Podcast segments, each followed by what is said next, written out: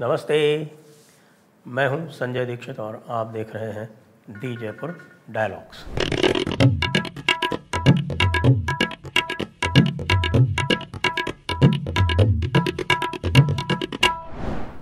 कल मैं देख कर आया the Kerala story the Kerala story में आप देख रहे हैं कि किस प्रकार से दो हिंदू युवतियों को ब्रेन वॉश किया जाता है। और ब्रेन वॉश इसलिए किया जाता है क्योंकि उनको, उनके धर्म की कोई जानकारी नहीं है।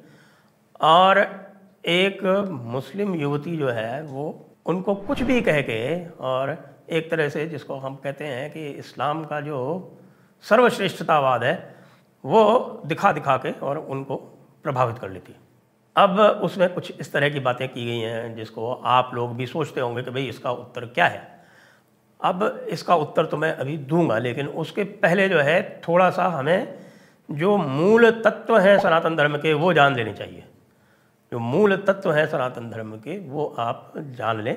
और मूल तत्व जो सनातन धर्म का है, वो है एक परमेश्वर, जिसको आप कई बार सुनते होंगे कि साहब मोनोथेइज्म तो मोनोथेइज्म जिसको बोलते हैं ना, उसमें और मोनिज्म में अंतर है। मोनोथेइज्म मतलब होता है एक की आराधना और मोनिज्म का मतलब होता है एक तत्व। तो जो ये मोनोथेइज्म कहते हैं, वो मोनोथेइज्म वस्तुतः एक ईश्वरवाद नहीं होता है। ये होता है this is not one god ये होता है only god my god is the only god ये मोनोथेइज्म का असली मतलब होता है। और मोनिज्म का मतलब होता है कि एक परमेश्वर सबके लिए है वो मेरा भी है, तुम्हारा भी है, उसका भी है, तीसरे का भी है, चौथे का भी है। साथ में जो अंतर है, बहुत मुख्य अंतर है, वो ये है कि सनातन धर्म जो है, उसमें सब कुछ कर्म आधारित है। और जो अब्राहमी धर्म है क्रिश्चियनिटी और इस्लाम उसमें सभी कुछ जो है, वो बिलीफ बेस्ड है, अंधविश्वास आधारित है।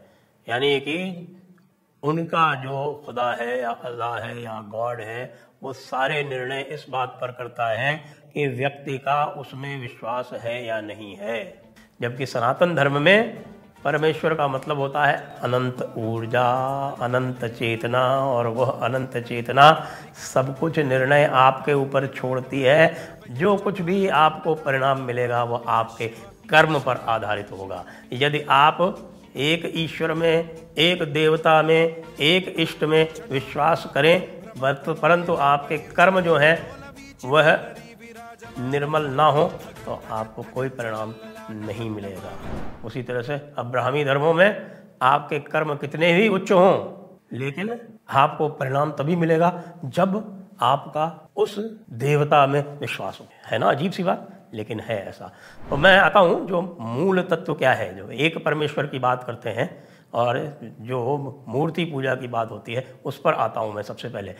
गीता में तेरहवा अध्याय है क्षेत्र क्षेत्रज्ञ योग। क्षेत्र क्षेत्रज्ञ योग। यह आपके जो शरीर है, ये क्षेत्र है और इसको जानने वाला क्षेत्रज्ञ हो जाता है। उसमें तेरहवें अध्याय का अट्ठाईसवां श्लोक है। वो क्या कहता है? कहता है समम सर्वेशु भूतेषु तिष्ठन्तं परमेश्वरम विनश्यत्सु अविनश्यंतम यह पश्यति स पश्यति। क्या है कि समम सर्वेशु भूतेषु सभी चेतन प्राणियों में, बल्कि सभी जड़ और चेतन प्राणियों में। केवल मनुष्य नहीं, केवल मनुष्य नहीं, जितने भी जड़ और चेतन प्राणी पदार्थ आपको दिख रहे हैं समम सर्वेशु भूतेषु तिष्ठंतम परमेश्वरम उसमें परमेश्वर विराजमान है। विनश्यत्सु अविनश्यंतम और यह जो भी विनाश होते रहते हैं या जो विनाशशील शरीर हैं उनमें वह स्थिर एक तत्व को जो देखता है, वही सच में देखता है। तो क्या हुआ? इसका अर्थ ये परमेश्वर है। एक है, एक तत्व है परमेश्वर। अब आगे बढ़ेंगे, तब हम उसकी और विवेचना करेंगे कि वो एक समग्र चेतना है या एक समग्र ऊर्जा है, क्या है, वो बातें अलग आएँगी, बाद में आएँगी। आपको भी मैं बेसिक्स बिल्कुल समझा रहा हूँ। और ये जो है, ये हम बार बार करते रहेंगे। जैसे जैसे आपके प्रश्न आएँगे इस पर आधारित तो हम इसको और आगे परिष्कृत करते रहेंगे। अब इसको लेकर ये होता है कि भाई, यदि एक परमेश्वर है तो फिर ये अलग अलग जो है, हमें देवी, देवता, ये सब क्या दिखाई पड़ते हैं? देखिए, इसी के लिए एक और आया है कठोपनिषद में। कठोपनिषद की दूसरा अध्याय, दूसरी वल्ली, बारहवा श्लोक। वो क्या कहता है? एको वशी सर्वभूतांतरात्मा एकम रूपम बहुधा यह करोति। एको वशी सर्वभूतांतरात्मा। कि सभी जड़ चेतन प्राणियों की जो आत्मा है, वो एक ही के वश में है मतलब वही एक तत्व सब में है। एको वशी सर्वभूतांतरात्मा।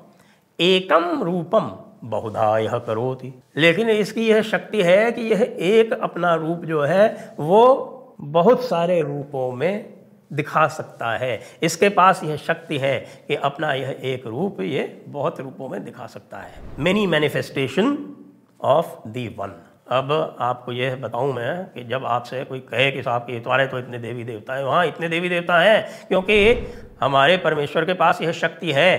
क्या आपके अल्लाह गॉड के पास यह शक्ति है? No he is powerless according to you according to he himself वो अपने आप को जो एक दायरा बना रखा है, सातवें आसमान पे जहाँ पर बैठा हुआ है, वह ईश्वर या अल्लाह या खुदा या गॉड, वहाँ से बाहर ही नहीं निकल सकता। वो विचरण भी नहीं कर सकता। वो वहीं पर फिक्स्ड है।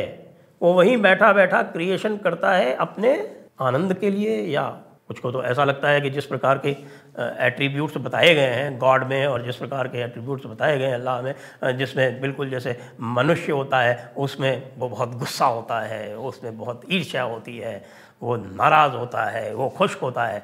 परमेश्वर में तो ऐसा कुछ भी नहीं है, क्योंकि परमेश्वर की जो वर्णन है, मैं आपको रेफरेंस भी देता जाता हूँ। रामचरित मानस में रुद्राष्टक है। उसमें शिव महिमा, अब ये जो परमेश्वर है, इसको कई बार इनको जो है, जो शैव होते हैं, वो परमेश्वर को शिव कह लेते हैं, जो वैष्णव होते हैं, परमेश्वर को विष्णु कह लेते हैं। यद्यपि जो वेदांत के अनुसार है, वो मैं आपको भी बता रहा हूँ जो परमेश्वर है, परमेश्वर की जो शक्तियाँ, प्रमुख शक्तियाँ हैं, वो ब्रह्मा, विष्णु, महेश होकर हमारे इष्ट रूप में आती हैं। यह परमेश्वर की शक्तियाँ हैं। तो अब बात यहाँ पर आ जाती है कि भाई, यह शक्ति जो है, यह अल्लाह में क्यों नहीं है? गॉड में क्यों नहीं है? गॉड में, गॉड तो खुद ये होगा, जो ओल्ड टेस्टमेंट में तो कहता है कि मोजेस के कमांडमेंट में लिखा हुआ है कि god is a jealous god. तो भाई, जिसमें अहंकार, मद, मात्सर्य, काम, क्रोध, यह सब अवगुण विद्यमान है, वह इस्लामियों का और ईसाइयों का ईश्वर है। यह आपके काउंटर के लिए है और वह निर्बल है। वह अपने आप को दूसरे प्राणियों में प्रत्यक्ष नहीं कर सकता। लोग कहेंगे, ये उसकी इच्छा है। तो भाई, ये कैसी इच्छा है? और ऐसा क्यों है? परमेश्वर तो अपने आप को हर प्रकार से प्रकट कर सकता है, मूर्ति में भी प्रकट कर सकता है। इसीलिए मूर्ति पूजा करते हैं लोग, क्योंकि लोगों के लिए जो परमेश्वर के जो रुद्राष्टक मैंने आपको बताया रुद्राष्टक में जो बताई गई हैं, जो विभूतियाँ निजम निर्गुणम निर्विकल्पम निरीहम चिदाकाश, माकाश वासम वजेहम यानी निजम आपके भीतर निर्गुणम गुणों से पार है। उसमें ये कोई ऐसे गुण, अवगुण कुछ नहीं है ईश्वर में, कि वो क्रोधित है, वो लोभित है, वो ईर्ष्यालु है। ना ना ना निर्गुण निजम निर्गुणम निर्विकल्पम कोई उसका दूसरा, उसमें दूसरा कुछ नहीं है। जब तक कि वो अपने आप को अलग अलग मैनिफेस्ट ना करे, वो दूसरा कुछ भी नहीं है निर्विकल्प अपने आप में अकेला, एक। इसी को मोनिज्म कहते हैं। निजम, निर्गुणम, निर्विकल्पम, निरीहम। आइडेंटिटी भी नहीं उसकी। अहंकार जो आइडेंटिटी का पर्याय है, वो भी नहीं।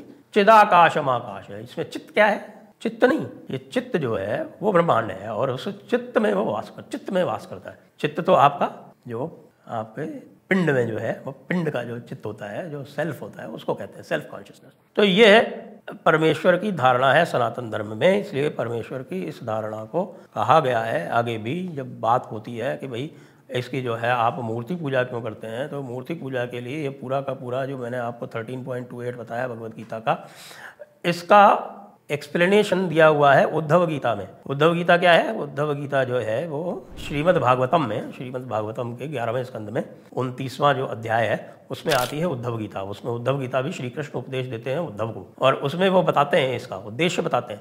उसमें भी जिस प्रकार से तेर थर्टीन पॉइंट टू एट है, वही प्रकरण आया है कि किस प्रकार से मैं सभी जीवों में एक रूप से विद्यमान हूँ। लेकिन फिर वो बताते हैं कि भाई जीवात्मा जो है, उसकी एक समस्या है। जीवात्मा ये है कि वो सभी में समान रूप से देख नहीं पाती ईश्वर को, क्योंकि उसकी अपनी खुद की कमज़ोरी है। तो इसलिए वहाँ उपाय दिया है। उपाय क्या है कि यावत सर्वेशु भूतेषु मद्भावो नोपजायते, तावदेव मुपासीत वांगमन काय वृत्ति यावत सर्वेशु भूतेषु, जब तक सभी भूतों में, भूतों मतलब समस्त जड़ चेतन प्राणियों में।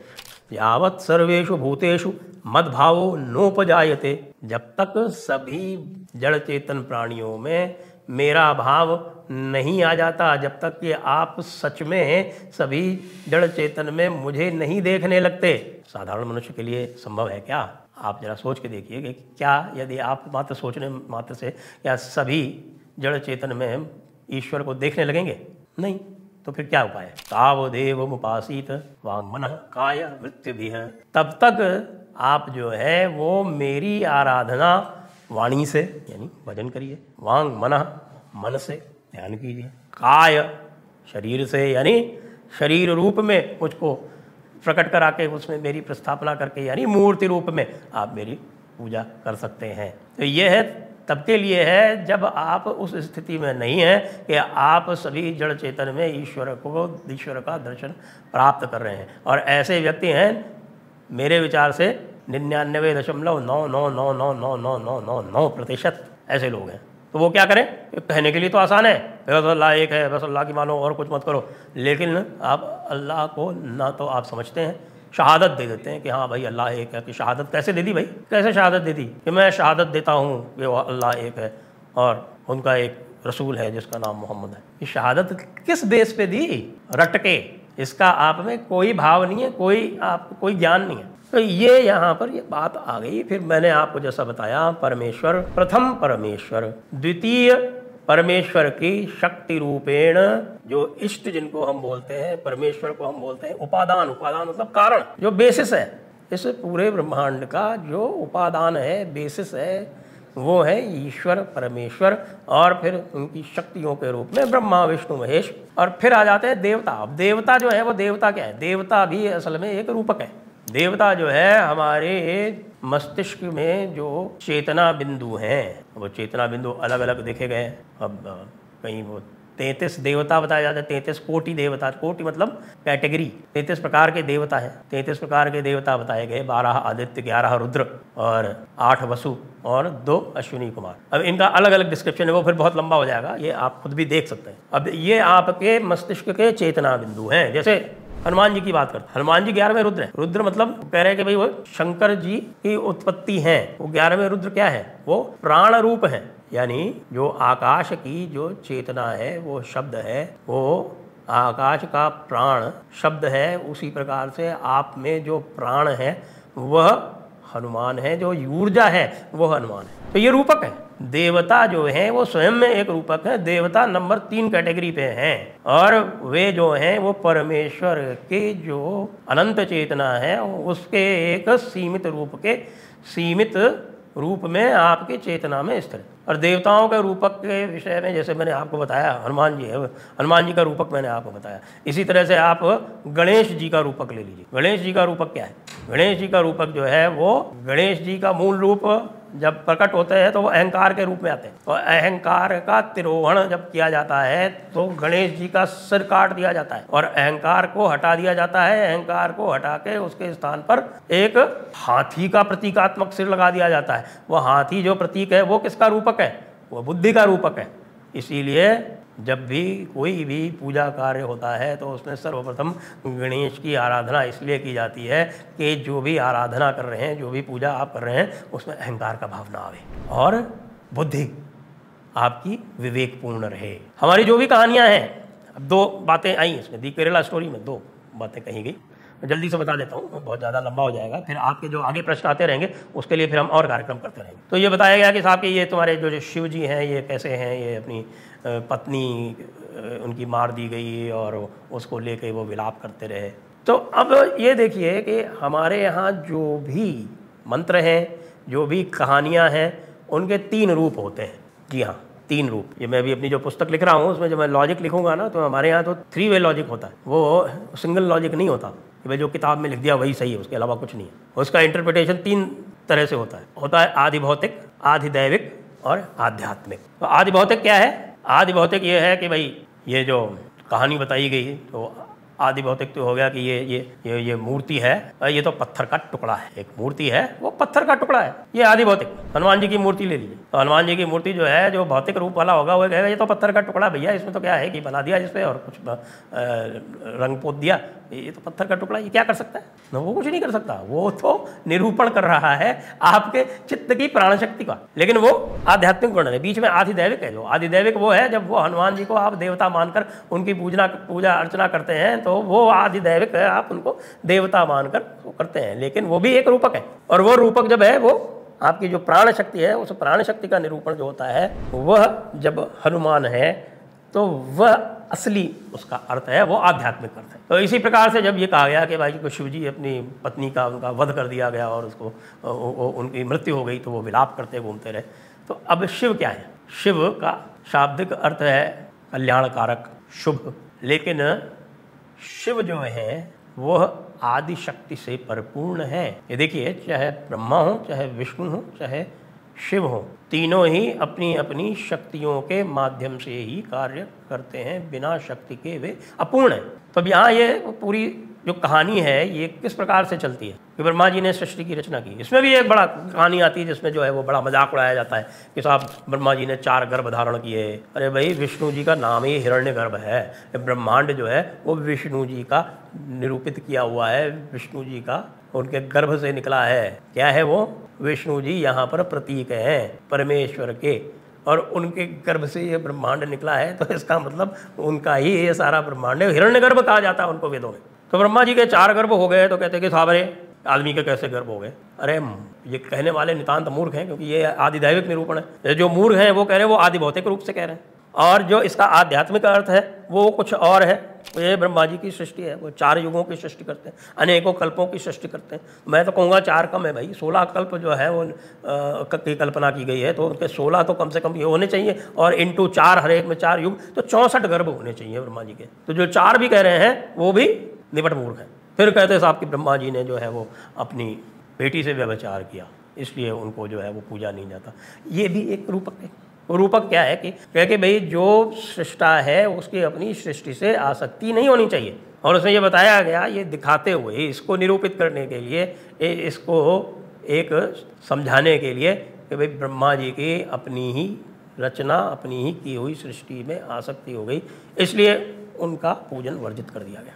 अब ये जो शिव जी वाली कहानी ये क्या है? अब सती माता यानी कि आदिशक्ति जो है, वो जन्म कहाँ लेती हैं? ब्रह्मा जी ने एक बना दिए दक्ष प्रजापति। प्रजापति वो जो पूरे संसार का संचालन करते हैं। उनके यहाँ आदिशक्ति का अवतरण होता है। आदिशक्ति का फिर जब शिव जी से विवाह हो जाता है तो शिव जी पूर्ण हो जाते हैं। अब शिव जी जब पूर्ण हो जाते हैं तो उनकी शक्तियों का जब प्रस्फुटन होने लगता है तो ये जो प्रजापति है, ये अहंकार से भरा हुआ है। इस प्रजापति को ये अच्छा नहीं लगता, ये दक्ष प्रजापति जो है, यह अपनी बेटी का ही अपमान करता है। तो बेटी जो है, वो शक्ति रूप में अदृश्य हो जाती है तो शिव जी जो है, वो अपूर्ण हो जाते हैं पुनः। उसको वो विलाप की स्थिति दिखाया गया। तो ये भौतिक रूप से देखने से नहीं पता चलेगी, भौतिक रूप मूढ़ बिल्कुल जिसको कहते हैं ना जो धरातल पे बैठा हुआ है आईक्यू क्रेटिन वाली जो आईक्यू होती है ना, पचास की, वो उस लेवल की आईक्यू से जो बात करता है तो उस लेवल की आईक्यू से जब बात करे, सबसे पहले उसको आपको बताना पड़ेगा, बेटा, तेरी आईक्यू नहीं है, तू अभी आधिभौतिक रूप से बात कर रहा है,